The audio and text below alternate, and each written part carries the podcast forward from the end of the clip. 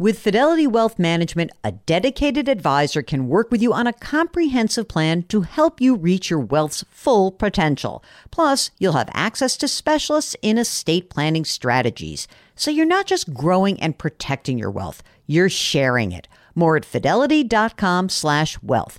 Investment minimums apply. Fidelity Brokerage Services LLC, member NYSE SIPC. Welcome to the Jill on Money Show. It's Friday, June 3rd, and today we're going to get a Labor Department report, and we'll likely see a slowdown in job growth, no more half million months. I mean, maybe I could be surprised, but I think it's probably going to be closer to 300,000. That's what the experts are saying. Unemployment rate could drop back down to that 50 year low of 3.5%. That's where we were in February of 2020, if you can believe it. And um, yeah, we're going to see what the wage part is. I think those wages are always very interesting. Wage growth is rising, not as fast, of course, as the inflation rate, but tons of data suggesting that, you know, if you just stay at your job, you're not going to get as big a raise that's okay. Maybe for mon- many of you, you think it's better just to get different benefits. Maybe you'd rather work uh, from home for a couple days rather than start a new job and just go for the dollars. Whatever it is that you think you want from your job, just negotiate for it. Anyway, uh, let's see. We were uh, we. What should we do, Mark? Should we do some emails? How about that? This one's from Anne. Anne writes. I'm 55 and I want to retire in a few years. I don't really like my job. What I really should say is I have a hard time not letting my work take too much of my emotional energy and attention. You know what? I get that. It's very difficult. Okay. Because, you know, sometimes you take it home and that's a drag and it impacts your family. So Anne works for local government, partner is 45. Anne makes 110 grand, partner makes 95 grand. They have $1.1 million in retirement accounts. That's a mix of IRAs, 403b, 401k, and 457. So 1.1 million. 70,000 in Roth IRAs, 40 grand in brokerage, 30,000 in an emergency fund. Okay. Now, ooh, Mark, pension at 65. So it would be $20,000 no cost of living adjustment. Teacher pension. So one pension, two pensions. The teacher pension, $6,500 a year. So now I'm getting, let's see, 26, about 27, 28,000.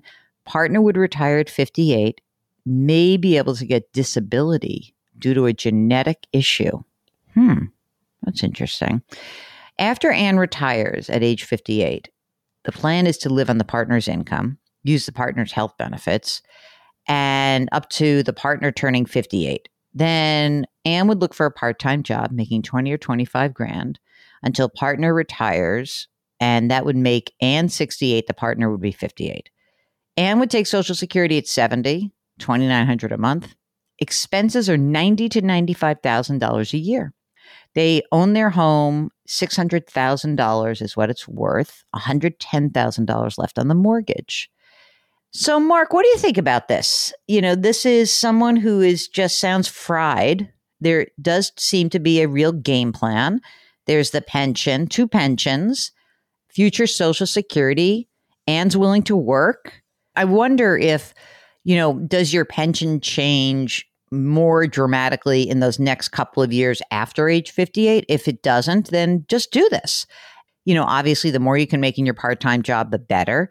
If your partner's on board with this, then I think I'm on board with it. My general sense of uh, many of these questions about like early retirement is, you know, the longer you work, the better. We know that. And the other part of it is, though, that if you're willing to actually work part time during your retirement, then many of the questions are answered almost immediately. So, hey, you know what? I'm game. Do it, Anne. Go for it. I hate when people are so drained at work. I feel bad. I really do. Because, you know, I know work is work. So it's not like it's all, you know, flowers and sunshine and unicorns and rainbows. But it stinks if you're not engaged or if it's taking so much out of you, it's really impacting your life at home. Those are the kinds of shifts I think are really important to make because you know, especially when you're 55, 60, 65, those kinds of jobs don't get easier to manage as you get older. That's my experience. Jan writes, I learned enough to decide to get my money out of Edward Jones and into Fidelity. Okay. Here's the situation Jan had more than 10 positions in both IRA and smaller Roth IRA accounts. The majority were front loaded American funds. American Funds is a mutual fund company gang. Will these funds cost me less in fees at Fidelity? Should I dump them altogether? Don't dump them. Do not dump them because American funds are very good funds once you've paid that fee. So here's what happened a front loaded fee is a commission up front that you paid the broker at Edward Jones.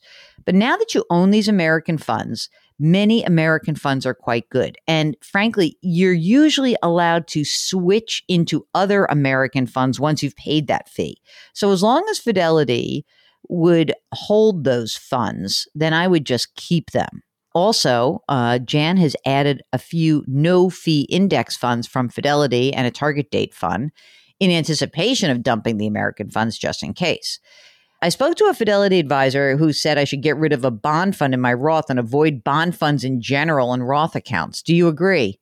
Eh, no, I don't necessarily agree with that. That's a funny thing to actually say. What do you think, Mark? Well, he's probably thinking like your Roth should be your most aggressive, so put the bonds elsewhere. Yeah, I mean, that's a, I'm okay with that, but I'm also like I wouldn't necessarily I would dump a fund that it doesn't belong in there. But if it's again, if it's a fund that you've owned for a while and you've already paid the fee up front, then maybe you can swap it into another American fund. But anyway, I think the real question Jan is asking is this: it's getting complicated. With all of these positions, I'm wondering if I should just get a fee only fiduciary advisor or not. I transferred my small brokerage account to Schwab and signed up for the Schwab Intelligent Portfolio since they do tax loss harvesting.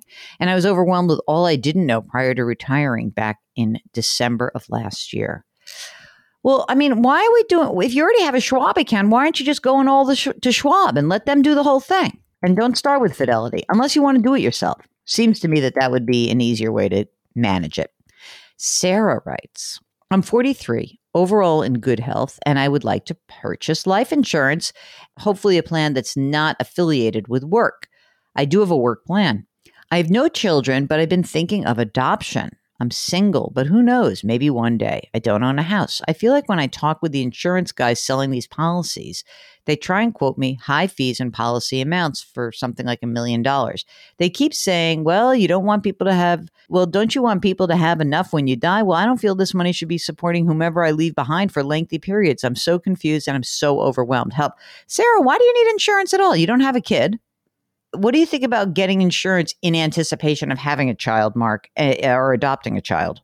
I mean, if she told me for sure this is going to happen within the next five years, then yeah, I would just get a term policy now because it'll be cheaper. Yeah. I mean, you could just get like a half a million dollar term life policy that is uh, a 20 year level term life insurance policy. Just go to Policygenius, sponsor the pod, or Haven Life and get a half a million dollar term. But if you're really like not sure that you're going to do this, then then I don't know, maybe you don't need it. I need to know more about other money you have. Don't buy insurance just to buy insurance. And buying term policy should not involve talking to any salesperson. Laura says, uh, I'm going to be 59 in July. My husband will be 71 in June. He is retired. He's collecting Social Security, $1,800 a month. Uh, Laura makes $92,000 puts 12% into a 401k traditional and the value of that is 272,000. Husband has about 315,000 in a traditional IRA, mostly mutual funds, not taking required minimum distributions yet. I have about a half a million dollars in traditional IRA and that's invested in mutual funds. 19 grand in savings. Okay, let's see what we got here. I plan to work until I'm 65 or 66. So that's six, seven more years. But with the age difference with the husband, she wants to be prepared if she should have to stop working. He's healthy. So, first question Mark, should Laura reduce the 401k contribution down to 5% to get the match and take the extra money and put it into a Roth or put it into the savings to have more liquid funds? What do you think? Yeah, I would not do the Roth. I would put it in the savings. Savings is all the way. absolutely. Because if you're going to stop early, you're going to really need to beef up that non retirement savings anyway. 19 grand doesn't seem like that much. All right, let's do the house. The house, oh, first of all, she's putting an extra $200 down on the house. Stop doing that. Just put that in savings. The uh, house is worth 400 grand. They've got about $150,000 left. No other debt. Going to have to trade in the Honda, the 2007 Honda for a newer model at some point.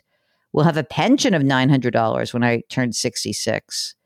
And my social security at that age would be 2600. So 3500 of her pension.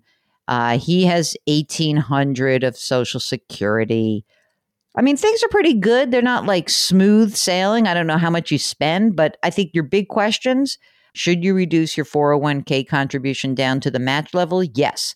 Then put all of the extra money into savings and stop making extra payments on your principal. That $200 should also go into savings. And then I think that's it. And hopefully you um, can live on what you say your income is going to be. You didn't mention that one little bit. This is a bond question from Linda. At one point, my bonds became mostly tax free. Now my advisor is saying this is the time to harvest some losses in quotation marks and move my bonds to the taxable higher yielding type. I'm such a buy and hold person. I feel anxious to do this. You ready for this, Mark? The amount of money $360,000. She would have a loss of $24,000 to be used over seven years against capital gains.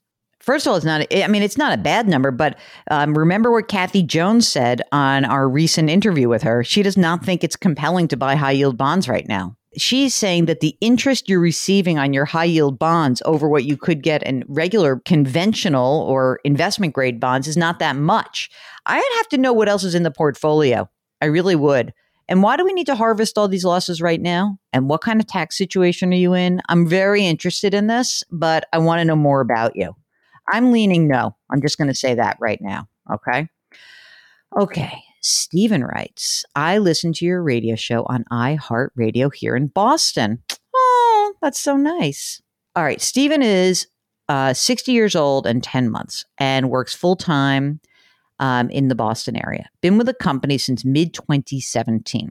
I have a 401k at the company, has about $25,000 in it. I started a Roth with the 401k and it's worth about 3000 I contribute 6% to the 401k, 4% to the Roth every pay period. All right, that's great. I'm planned to work until I'm age 70 and a half or later since I'm in good health and physical shape. Hopefully forever. Already I love this guy. I have about $10,000 in cash, which I nurture as best I can. I'm a single guy, I rent an apartment, I don't own property. All right, you ready for this? Here is the twist. We'd like to have a twist. I had to serve a five year federal prison sentence in the 1990s. I was released in April 1999 and found difficulty securing work that offered any investment or retirement benefits following that time just a small job with only a paycheck. This is the first job I've had that offered retirement and financial plans. I had a pension plan that paid out to me in 1990 from the company I worked for throughout the 80s, but I used it to pay my legal defense prior to my conviction. This is something else, huh, Mark? I hear all about the tax bite of a 401k come distribution time, and so conversion to a Roth sounds nice to me. I'm interested in establishing an account outside of my employment in case the company goes bust or my job just dissolves there.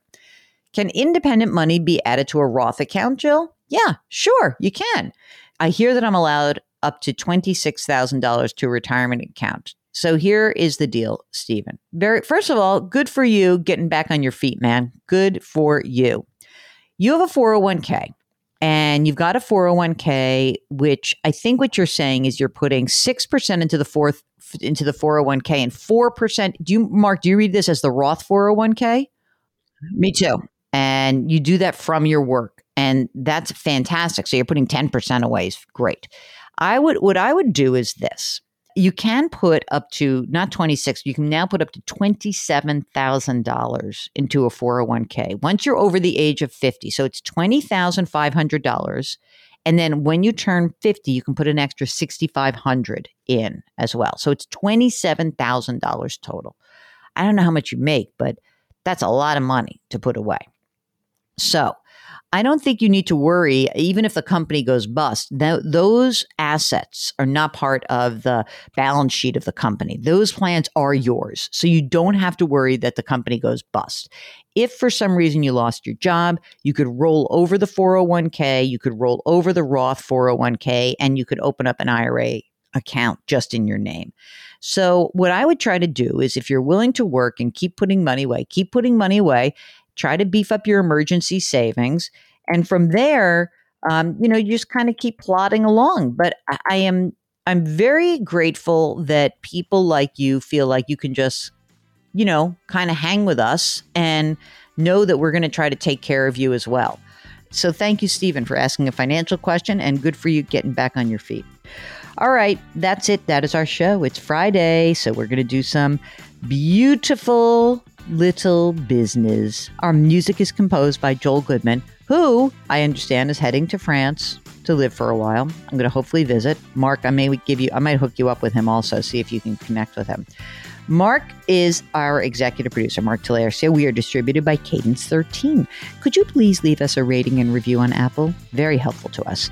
Thank you so much for listening. Do something nice for someone else today. Grit, growth, grace. We'll talk to you tomorrow.